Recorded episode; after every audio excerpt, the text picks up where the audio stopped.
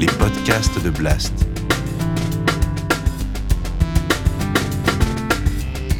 L'écologie avec Paloma Moritz.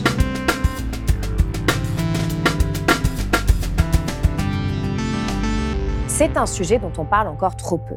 Aujourd'hui, en France, les personnes issues des classes populaires et des quartiers populaires sont les premières victimes des effets du dérèglement climatique et de la destruction de la planète. Elles vivent dans les territoires les plus pollués, où l'exposition au bruit et à la chaleur est la plus forte, où l'alimentation est la plus industrielle et où l'accès aux soins est le plus discriminatoire. Pourtant, elles n'ont pas voix au chapitre. Ces populations sont aujourd'hui encore négligées par les mouvements et les partis politiques qui défendent un projet écologique. En bref, le projet écologique majoritaire en France a échoué à être réellement populaire. C'est le constat que fait la politologue Fatima Wassak dans son nouveau livre Pour une écologie pirate. Elle l'affirme. Aujourd'hui, dans le champ politique, c'est l'aspiration des classes moyennes et supérieures au maintien de leur confort qui l'emporte. Et ajoute, c'est parce que nous ne sommes pas libres que le monde brûle. Et le monde n'arrêtera de brûler que si nous nous libérons. Dans un contexte où l'extrême droite gagne toujours plus de terrain et où l'urgence écologique est de plus en plus forte, Fatima Wassak propose ici une autre perspective sur la question écologique que celle de la classe moyenne blanche des centres-villes. Une perspective pour élargir le front écologiste, avec une stratégie, l'écologie pirate, un projet de résistance qui vise à la libération et l'égale dignité humaine, en répondant aux questions suivantes. Dans l'intérêt et du point de vue de qui va-t-on régler le problème climatique? Est-ce toute l'humanité que l'on veut sauver ou seulement sa partie blanche et fortunée? Quelle écologie doit être défendue? Celle qui ajoute des murs aux frontières ou celle qui cherche à casser les murs?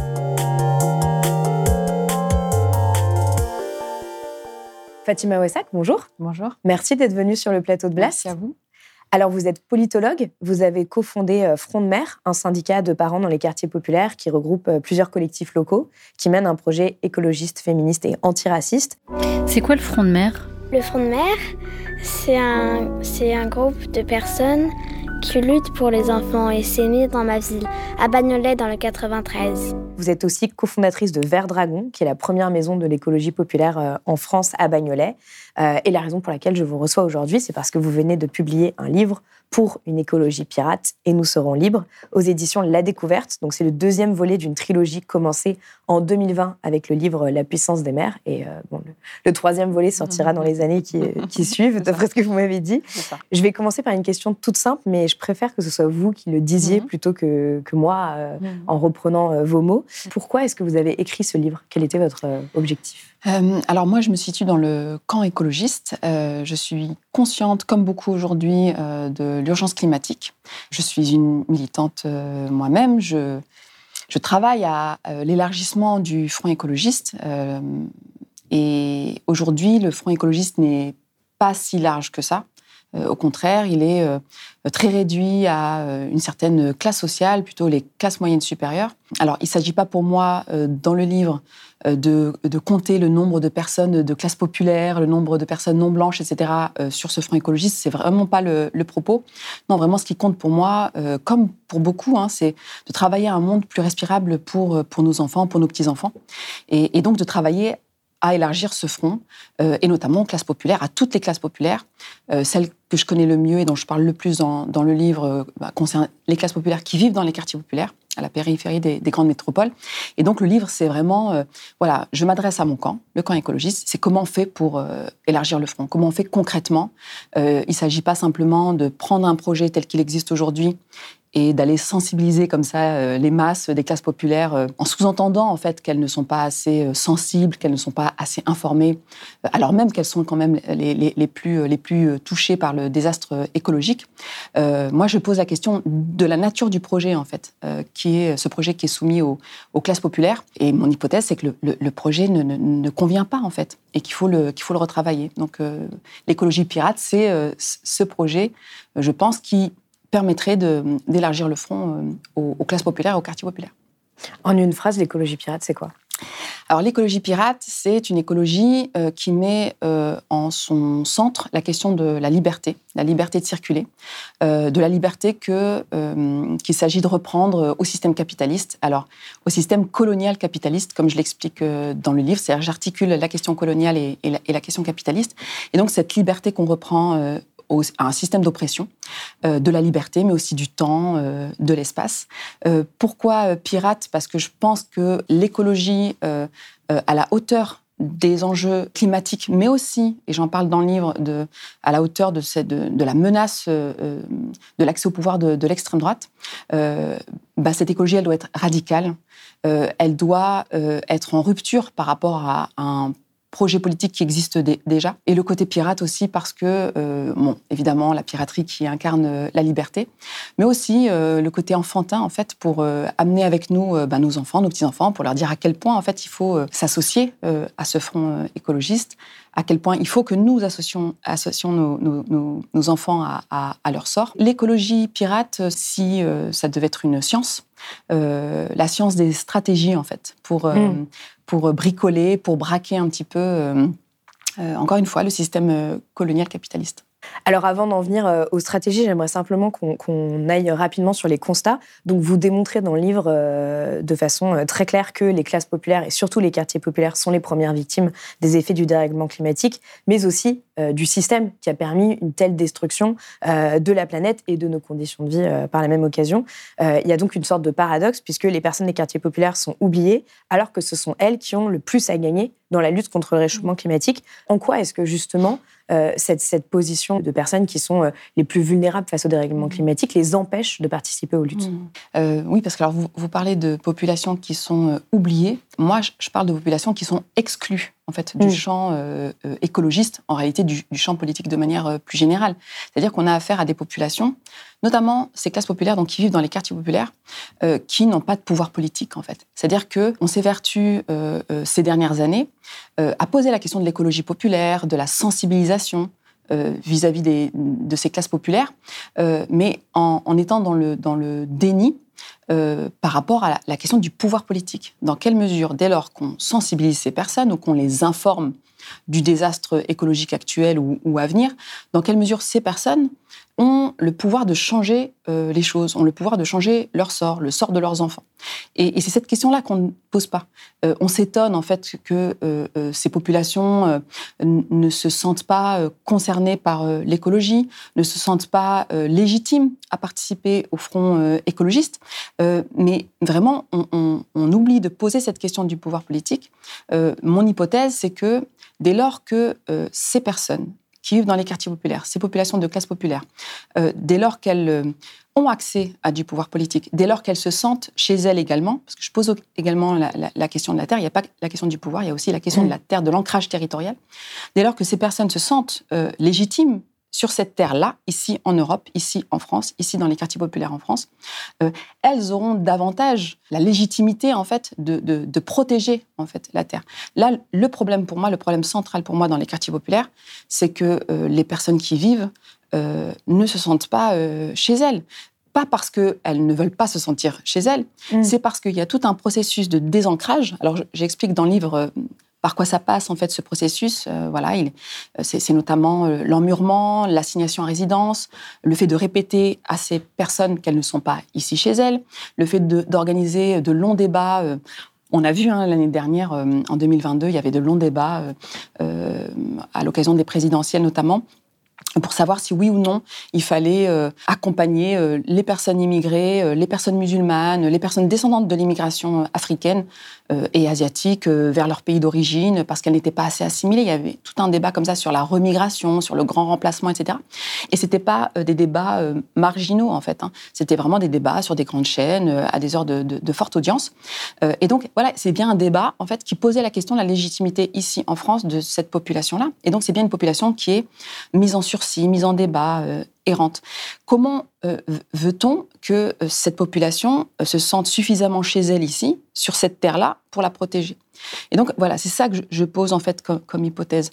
Pour moi, la, question c'est pas celle de la protection de la terre pour cette population-là, c'est bien la question de la libération de la terre.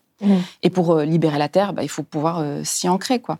Et, je pense qu'on va gagner, en fait, toujours hein, dans cet objectif d'élargissement du front écologiste, si on est sincère, pour euh, élargir le front. Cette population est ici chez elle. Euh, moi, je m'adresse aussi aux populations des quartiers populaires pour dire euh, nous sommes ici chez nous. Nos enfants sont ici chez eux. Cet entre-deux, en fait, entre ici, là-bas, nos pays d'origine, ici, nous ne sommes ni d'ici, ni de là-bas. Alors, encore une fois, hein, on nous le répète, ça. Je veux dire, le fait, par exemple, qu'il y ait des contrôles policiers euh, euh, dans les quartiers populaires qui mmh. tendent à répéter aux jeunes, notamment aux jeunes garçons des quartiers populaires, montre, euh, montrez-nous vos papiers très régulièrement. Mais c'est une manière de dire tu n'es pas ici chez toi. il faut que tu prouves en fait que tu habites bien là. Bon, bah ça, c'est, ça participe du processus de désancrage. Moi, ce que je dis aux populations, notamment des quartiers populaires, c'est voilà, cet entre-deux, en fait, fait que nous sommes comme des morts vivants. En fait, j'utilise cette, cette, cette mm. formule un peu pour, dire nous, nous errons en fait. Euh, il faut arrêter avec euh, cette errance. Il faut vraiment décider. Voilà, nous sommes ici. L'écologie que je défends, c'est une écologie européenne, une écologie ici, ancrée dans, en Europe, ancrée en France, ancrée dans les quartiers populaires. Et, et, et, ça, et ça passe par ça. C'est-à-dire que l'accès des populations qui vivent dans les quartiers populaires, pour moi, plus généralement, l'accès des classes populaires à la euh, question euh, écologiste, c'est bien euh, un accès qui, passe par l'ancrage, l'ancrage territorial, par la réappropriation du pouvoir politique. Et si on ne pose pas ces deux questions-là, donc ancrage territorial et accès au pouvoir politique, bah, pour moi, on passe complètement à côté et on va passer des années comme ça à se lamenter du fait que les classes populaires ne se saisissent pas de la question qui pourtant, effectivement, les étouffe et les tue. Oui, parce que justement, c'est ce que, c'est ce que vous dites aussi dans le livre, c'est qu'en fait, les populations euh, descendantes de l'immigration ouvrière et postcoloniale, elles sont sur les territoires les plus euh, euh, pollués, où l'exposition au bruit, à la chaleur, l'accès aux soins est beaucoup plus difficile. Enfin, qu'il y a vraiment un cumul, en fait, de, d'oppression et de pollution autour de ces personnes. Quoi. Oh oui, absolument. Alors, oui, je parle de certains endroits où, effectivement, c'est le lieu, les quartiers populaires, où il y a le plus de décharges, où il y a effectivement le plus de pollution de l'air. Ce sont euh, des données qui sont, euh, qui sont euh, chiffrées, qui sont documentées, qui sont précisées. Il y a par Mais vous dites qu'à Paris, les habitants les, les, plus pauvres risquent trois fois plus de mourir d'un épisode de pollution que les plus riches. Alors, c'est pas moi qui le dis, c'est un, rapport de l'UNICEF qui a mm. été publié il y a quelques années, très récemment, 2021, je crois, qui montre en fait que les populations qui vivent dans les quartiers populaires sont les plus victimes de la pollution atmosphérique. Et, et c'est plus précis que ça ce sont les enfants en fait mm. des quartiers populaires euh, qui sont les plus victimes. Bon, on le sait, hein, c'est parce que notamment les enfants sont à hauteur des pots d'échappement, etc. Euh, et donc oui, il y a cette question qu'il faut poser, la question de la classe sociale, la question euh, du territoire, donc du quartier, la question raciale parce que évidemment en France la question de la classe rejoue en fait en réalité la, question raciale puisqu'on a affaire à des populations qui sont descendantes de l'immigration euh, africaine postcoloniale.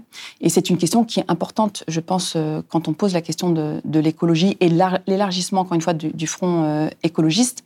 C'est ce que je disais tout à l'heure hein, il y a vraiment une articulation entre la question capitaliste je pense qu'on est nombreux et nombreuses aujourd'hui à considérer que le système responsable du désastre euh, climatique, c'est euh, le système euh, capitaliste, via notamment l'extractivisme. ce que j'essaie de montrer dans le livre, c'est de montrer à quel point l'entreprise capitaliste est totalement associée à l'entreprise coloniale. Pour le dire très, très rapidement, dès lors qu'on sous-humanise une partie de l'humanité, qu'on considère que euh, ces euh, êtres euh, humains-là ne sont pas des humains comme les autres. On les stigmatise, on les discrimine, on considère, on les sous-humanise. Comment cette sous-humanité peut défendre la Terre qu'elle habite? Elle ne le peut pas, et c'est pour ça que la Terre est aussi maltraitée, aussi polluée. C'est pour ça que cette Terre-là, qui est habité donc par cette sous-humanité est considérée comme une décharge, etc. Alors c'est à l'échelle de, la Terre, à l'échelle de, l'humanité, et c'est notamment euh, le rapport que je, que je pose entre l'Europe et l'Afrique. Mmh. Mais c'est aussi euh, en France le rapport qui existe entre euh, les quartiers populaires et les, et les quartiers pavillonnaires. Parce qu'il ne s'agit pas simplement de regarder ce qui se passe dans les quartiers populaires et de dire à quel point on y souffre, à quel point on y est opprimé, à quel point on y respire mal, à quel point on y mange mal, à quel point on y circule mal. Il y a toute la question de l'emmurement, encore une fois, qui est, importante dans le livre. C'est aussi de, de, comparer ce qui se passe dans les quartiers populaires avec ce qui se passe dans les quartiers pavillonnaires. Et je pense que c'est quelque chose d'assez nouveau euh, dans le livre. On a tendance à comparer euh, les quartiers populaires avec ce qui se passe en Afrique, notamment. Mmh. Euh, on a tendance à ne parler donc que des banlieues, que des quartiers populaires en tant que tels. On compare rarement les quartiers populaires et les quartiers pavillonnaires, alors que les inégalités entre ces deux territoires, qui sont pourtant proches. Oui, très proches, c'est ce que vous. Mais c'est spectaculaire, en mmh. fait. Je veux dire, il faut pouvoir le lire, ça. Il faut pouvoir se balader comme ça à la périphérie des grandes métropoles et lire à quel point euh, on, on passe d'un monde à l'autre, en fait. On passe d'un monde où on circule librement, par exemple, à un monde où on ne circule pas librement, où on est assigné à résidence, où on étouffe, où effectivement il fait beaucoup trop chaud l'été, beaucoup trop froid l'hiver, où euh, euh, les enfants n'ont pas d'espace pour jouer, où il y a trop de voitures, etc., etc. Donc c'est ça aussi qu'il s'agit de, qu'il s'agit de regarder, et pas seulement pour le dénoncer, et pour dire euh, notre avenir commun, c'est aussi de casser ces murs-là. Oui, et de se poser d'ériger des murs. Euh, bah oui, entre nos enfants, en fait. Mm. Entre les enfants qui vivent dans un monde et les enfants qui vivent dans l'autre. Moi, je fais l'hypothèse tout au long du livre que euh, nous sommes nombreux et nombreuses à vouloir que nos enfants jouent ensemble, en fait, dehors. Voilà, c'est ça l'hypothèse de départ. C'est, voilà, on veut un monde plus respirable pour nos enfants. On veut pas de ce monde de puanteur, y compris si nos enfants, ils sont privilégiés c'est ça l'hypothèse. Mm. C'est que euh, moi, je m'adresse pas uniquement au quartier populaire, je m'adresse à tout le monde. Parce que vraiment, j'ai cette foi, en fait. Je, me dis vraiment, qui veut de ça pour ses enfants, en fait? Ce monde aussi euh, puant, quoi, aussi inégalitaire. Et donc, euh, bah, ça commence par abolir les frontières, ça commence par casser les murs. Et pour moi, une écologie qui n'a pas cette ambition, bon, bah, c'est une écologie de confort. C'est juste pour maintenir un certain niveau de confort pour les classes moyennes supérieures, oui, c'est ce que vous dites en critiquant euh, justement la stratégie des partis politiques et des organisations écologistes en France et en Europe. Euh, c'est cette idée que, en fait, euh, elle n'existe que pour maintenir un certain niveau de confort pour les classes moyennes et supérieures. En quoi, justement, pour vous, cette stratégie euh, qui, que, vous décrivez comme majoritaire, elle participe au maintien de l'ordre social actuel sans vraiment remettre en question le système. Les partis euh, politiques, notamment les partis écologistes qui sont situés euh, à gauche, hein, on parle bien de cette écologie de gauche, cette écologie progressiste, ces partis politiques ne posent pas la question du, de l'accès au pouvoir politique des classes populaires, ne posent pas la question démocratique en, réalité, et se contentent de cet entre-soi euh, de classe moyenne supérieure, de classe moyenne supérieure blanche. Euh, et effectivement, vendent, propose une écologie de confort, avec cette notion d'adaptation et d'adaptabilité. C'est-à-dire que le jeu consiste à dire, il va y avoir des ravages euh, écologiques majeurs, et là-dessus, encore une fois, on est, on est tous d'accord sur la catastrophe actuelle et la catastrophe à venir. Préparons-nous à ces ravages et adaptons-nous de manière à ce que euh, notre niveau de confort soit maintenu. Et évidemment, dans le système capitaliste tel qu'il existe aujourd'hui, dans le système colonial capitaliste, si on est à l'échelle de, la Terre et de l'humanité, euh, il n'y aura pas le même niveau de confort pour tout le monde. Mmh. Et c'est ça qu'on ne remet pas du tout euh, en question. Il y a cette question du, du, confort, mais il y a aussi la question des libertés. Et donc, il y a cette question de la liberté de circuler, encore une fois, qui est, qui est centrale dans, dans, le livre, mais c'est aussi parce qu'il y a tout cet imaginaire autour de la piraterie et de l'infini des océans. Moi, à titre personnel, cette question de la liberté de circuler, c'est quelque chose qui a construit en fait ma, ma culture politique. Euh, aussi parce que j'ai grandi dans les quartiers populaires, je milite dans les quartiers populaires et que je sais le contrôle permanent en fait mm. euh, de, de, des populations euh, auxquelles j'appartiens. Ce que je montre aussi, c'est à quel point ces partis écologistes en fait, ne se soucie pas de euh, la liberté de circuler comme modalité de mise à l'abri en cas de catastrophe euh, écologique. Alors que, quand on y réfléchit deux minutes, en fait, c'est presque une euh, question de bon sens. Les personnes subissent des catastrophes écologiques, des inondations, des sécheresses, y compris dans, au sud de la Méditerranée, puisque on l'a pas encore dit, dit, mais il y a aussi des inégalités euh, euh, euh, par rapport aux, conséquences du réchauffement climatique entre le nord de la Méditerranée et le sud de la Méditerranée. les récents rapports du GIEC le, montrent, et d'ailleurs, ils le montrent de plus en plus, et je sais que vous l'avez beaucoup traité ici. Pourquoi n'est jamais posé la question de la liberté de circuler sans condition des populations qui subissent des, catastrophes climatiques ou autres? C'est-à-dire, la liberté de circuler aujourd'hui n'est pas un droit fondamental. On se contente dans le mouvement climat euh, le mouvement écologiste, pardon, de manière plus générale, mais le mouvement climat en particulier, euh, de poser la question de la réduction de la circulation des plus riches. C'est toute la question des jets privés, etc., qui n'est pas une sous-question. Mm. C'est une question qui est intéressante, mais pour moi, elle ne règle pas le problème. Pour moi, régler le problème, c'est ce sont des personnes de toute façon qui peuvent passer les frontières sans entrave. Et puis surtout, euh, qui ont le choix de réduire leur circulation ou pas. Mm. Ça ne remet pas en question le fait que la liberté de circuler, aujourd'hui, c'est un privilège de classe, un privilège racial, un privilège colonial.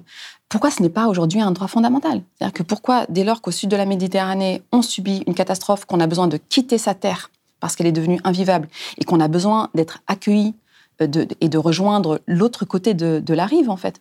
Pourquoi aujourd'hui c'est pas pas défendu comme un comme un droit fondamental?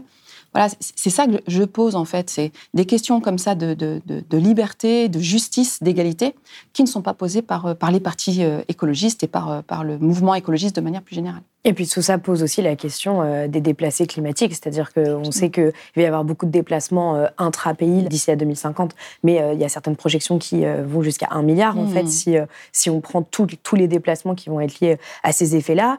Et en même temps, on voit que justement, le monde est sur une tendance d'ériger des murs. Mmh. Euh, c'est-à-dire qu'il y a un rapport qui est sorti euh, en novembre 2021 qui montre que les pays du G7 euh, investissent deux fois plus dans le fait d'ériger des murs à leurs frontières que dans la finance climat. Absolument. Alors la frontière, elle s'appelle très concrètement Frontex, par exemple, mmh. entre l'Europe et l'Afrique. Oui, parce qu'il y a cette question du grand remplacement et qui n'est pas situé uniquement euh, à l'extrême droite. Bon, déjà, l'extrême droite, c'est pas rien aujourd'hui en France, c'est pas rien en Europe. Il y a quand même une montée de l'extrême droite dont il faut se soucier, dont on doit, on devrait tous se soucier en fait.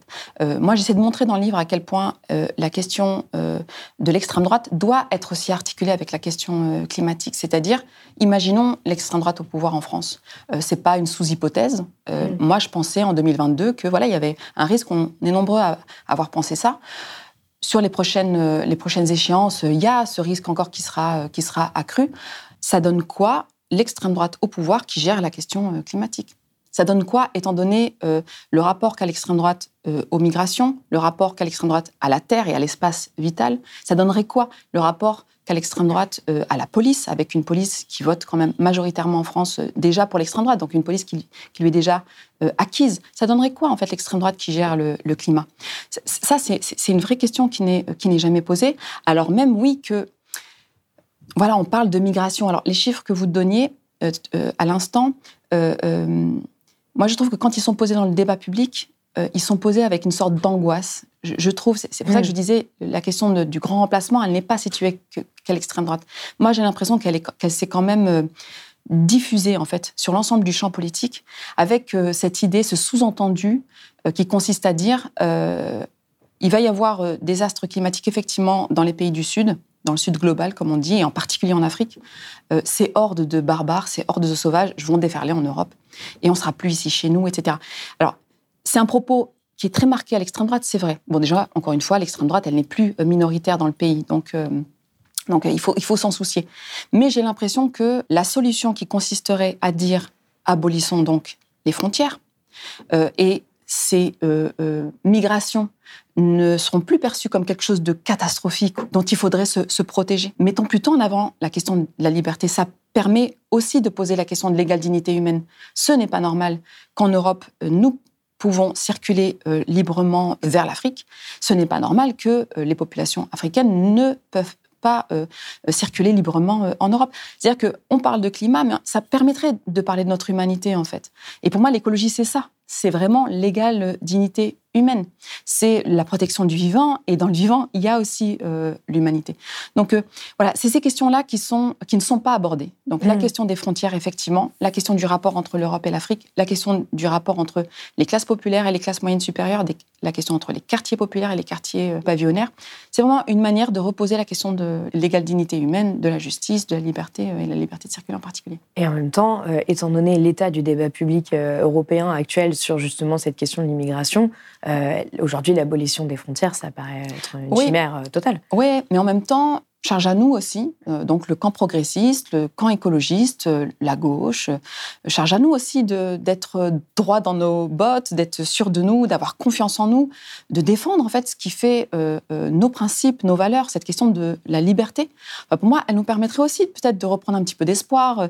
Ça fait quand même un petit peu plus rêver que Frontex, cette, cette idée de, de, liberté de circuler. Ça permet très aussi aux populations originaires d'Afrique qui vivent en, Europe, donc l'Afrique en Europe, ça permettrait aussi à cette population qui est nombreuse, en France, c'est plusieurs millions de personnes.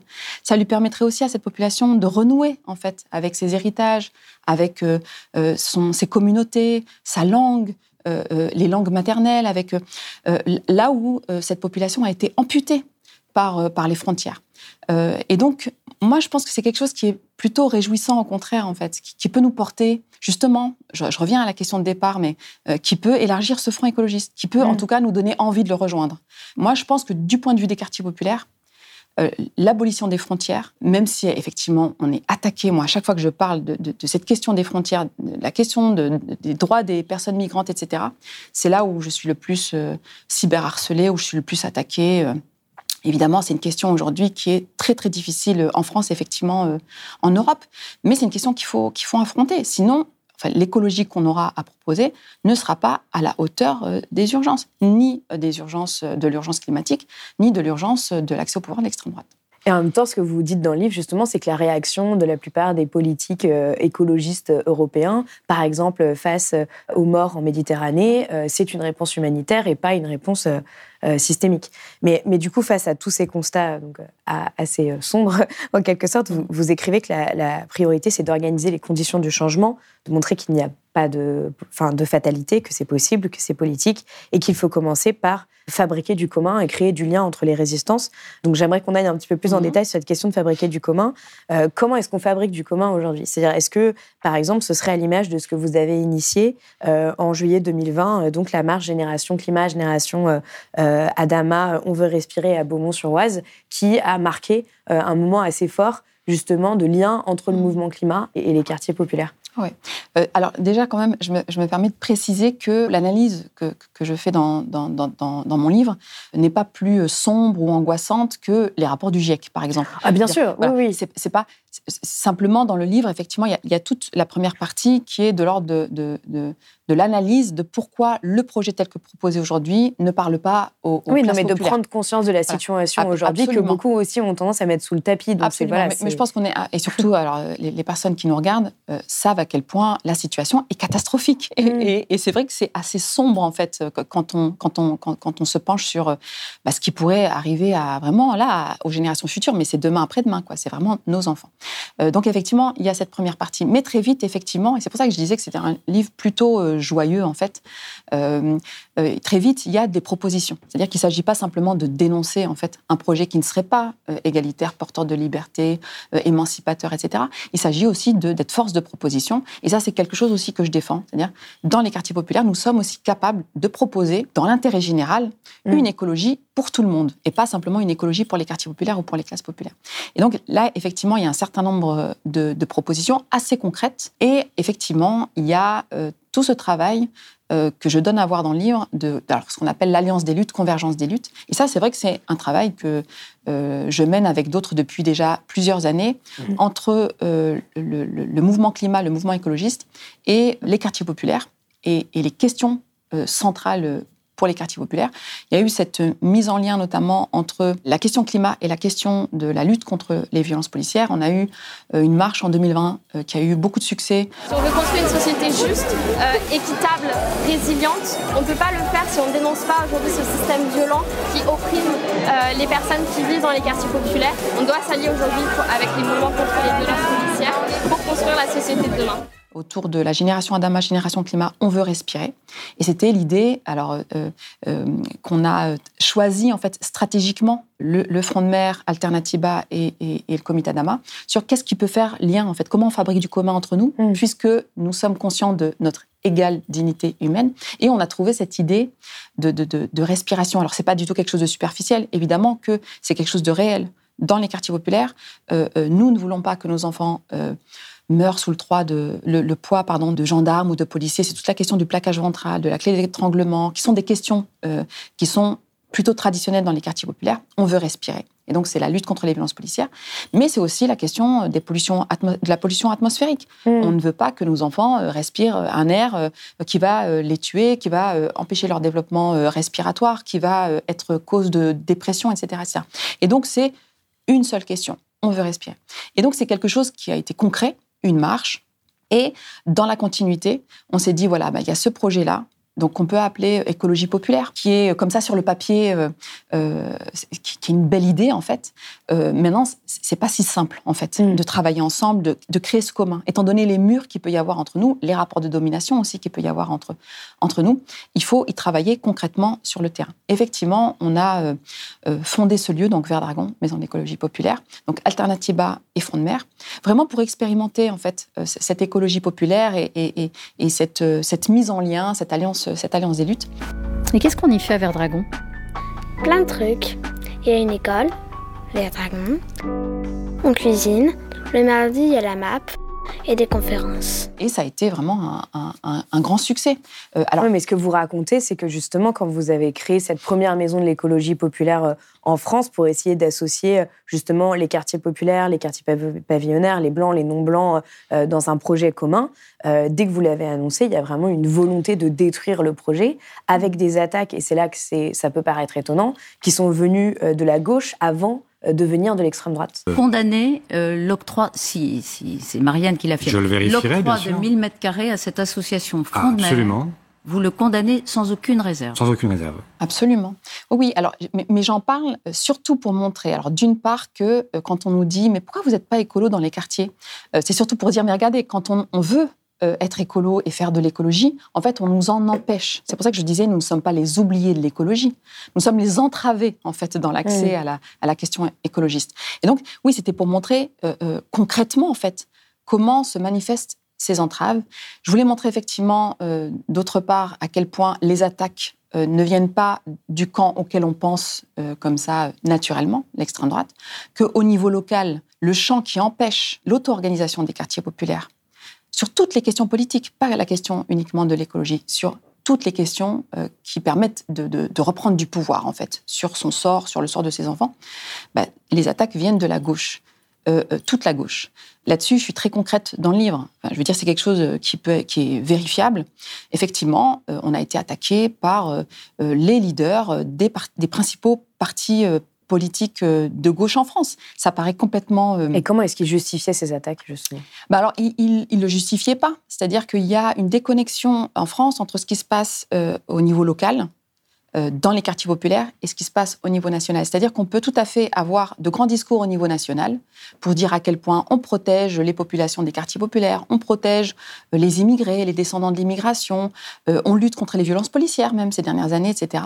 On lutte contre l'islamophobie. Il peut y avoir comme ça des, grands discours, et les mêmes au niveau local font tout pour empêcher que les quartiers populaires euh, euh, ben, aient du pouvoir politique. Et ça, c'est quelque chose qui, qui n'est visible que si on milite au niveau local, en fait. Je veux dire, le- le- le- la contradiction qu'il peut y avoir entre les deux échelles, le national et le local, n'est visible que pour euh, des gens qui, euh, voilà, qui travaillent, euh, qui militent dans les quartiers populaires. Vous dites que ce qui revient aussi, c'est le côté on va donner 963 mètres carrés Ah oui. à des femmes pour boire du thé. Quoi. Ah oui, non, mais c'est ça. Alors là, il y a plusieurs ou, choses. projet- ou Ah ouais. porter des projets anti-républicains. Voilà, absolument. Alors, mais cette histoire de siroter le petit thé à la menthe, effectivement, j'en parle parce que il y a tout en fait sur pourquoi euh, euh, nous, les, les- les femmes descendantes de l'immigration africaine, musulmanes, habitant les quartiers populaires, pourquoi nous avons été empêchés euh, d'avoir, mais genre un lieu en France. En fait, il y en a pas 30 000 en France des Mm. lieux auto-organisés dans les quartiers populaires. Bon, je il y a celui-là. Euh, voilà, qui n'est pas subventionné, qui est, qui est autonome. Et pourtant, voilà, il y a eu euh, euh, bah, les, les grandes chaînes de télévision, CNews, LCI, et en fait, qui étaient sur nos côtes. Il y a eu les- les- les- des médias d'extrême droite qui étaient sur nos côtes. On est en réalité face à l'infiltration euh, de l'islam politique, de, de l'islam politique qui utilise aussi hein, l'indigénisme, le racialisme pour, euh, pour détruire euh, la, la République. Cette association qui est le faux-nez de formation politique qui instrumentalise l'écologie aujourd'hui, parce que derrière, c'est une organisation purement politique et qui instrumentalise d'une part l'écologie, mais aussi les enfants. C'est ça qui est scandaleux. Je veux dire, on se dit, mais, mais pourquoi en fait juste un petit lieu, juste effectivement euh, euh, euh, 963 mètres carrés?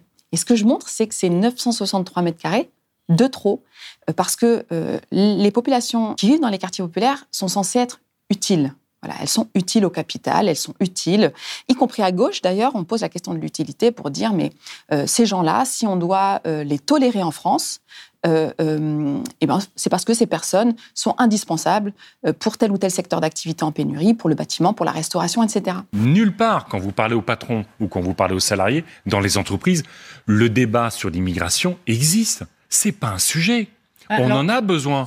Et ça, c'est censé être un discours progressiste. Mais en réalité, c'est un discours qui sous-humanise euh, cette population, puisqu'on l'a réduit à sa force de travail, on l'a réduit à son utilité. Et donc, quand on parle du petit thé à la menthe, c'est comme pour dire, mais ces femmes-là, mais vous n'avez que ça à faire que de Mhm. siroter votre petit thé à la menthe, que de faire de la politique.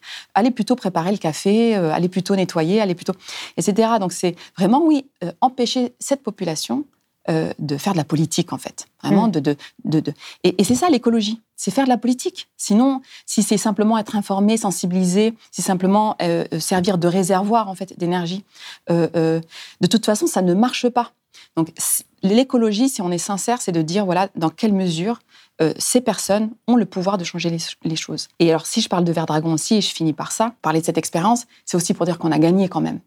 C'est aussi pour dire, voilà, il ne faut pas hésiter, en fait, à, lancer ce type de projet dans les quartiers populaires. Ça marche. Alors, c'est sûr qu'on est attaqué.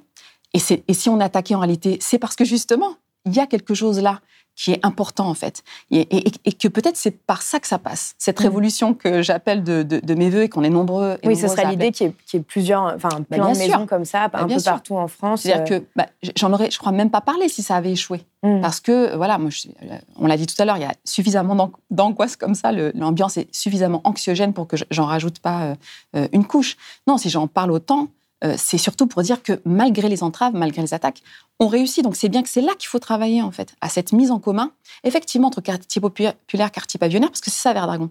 C'est la mise en commun entre les classes moyennes euh, supérieures, les classes populaires, les populations blanches, les populations non blanches.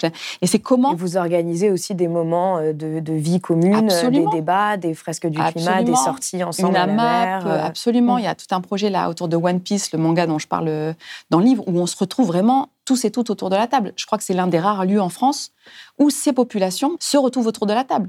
C'est pas facile. La mm. preuve, c'est qu'on est attaqué. Mais je veux aussi montrer que c'est possible. Mais une fois que ça existe, bah en fait, c'est lancé. Ça marche et vous avez l'impression que ça a un impact au niveau local. Bah, bien euh. sûr, et on ne pouvait pas perdre. En fait, c'est ça que je veux montrer. On part tellement de rien, en fait, qu'on ne peut pas perdre. Dès lors qu'on défend un projet, encore une fois, de protection, euh, euh, de, de, protection du vivant, de libération de la terre, un projet autour de la liberté, de l'émancipation. Pour moi, on ne peut pas perdre. Il faut s'y mettre, quoi. Il faut travailler. C'est pas facile, mais en tout cas, je pense qu'à la fin, on gagne. Quoi. Hmm. Alors, vous dites euh, à la fin, euh, dans votre conclusion, que vous l'avez évoqué, qu'il paraît difficile d'inverser la tendance euh, qui mène l'extrême droite au pouvoir, et donc que la seule option, ce serait aujourd'hui de faire sécession. concrètement, ça passe par quoi, faire sécession aujourd'hui? Alors déjà, moi, je pose une option, en fait, qu'on pose rarement dans le débat public. C'est la question de savoir ce qu'on fait si l'extrême droite euh, accède au pouvoir C'est une question, par exemple, qui n'a pas été posée euh, l'année dernière, en, 2022. Cette option qui consiste effectivement à dire, ben, on fait sécession. Pour ce qui me concerne, et je m'avance donc dans ce débat-là, pour ce qui me concerne, euh, je refuse d'être gouverné, d'être dirigé par des suprémacistes blancs.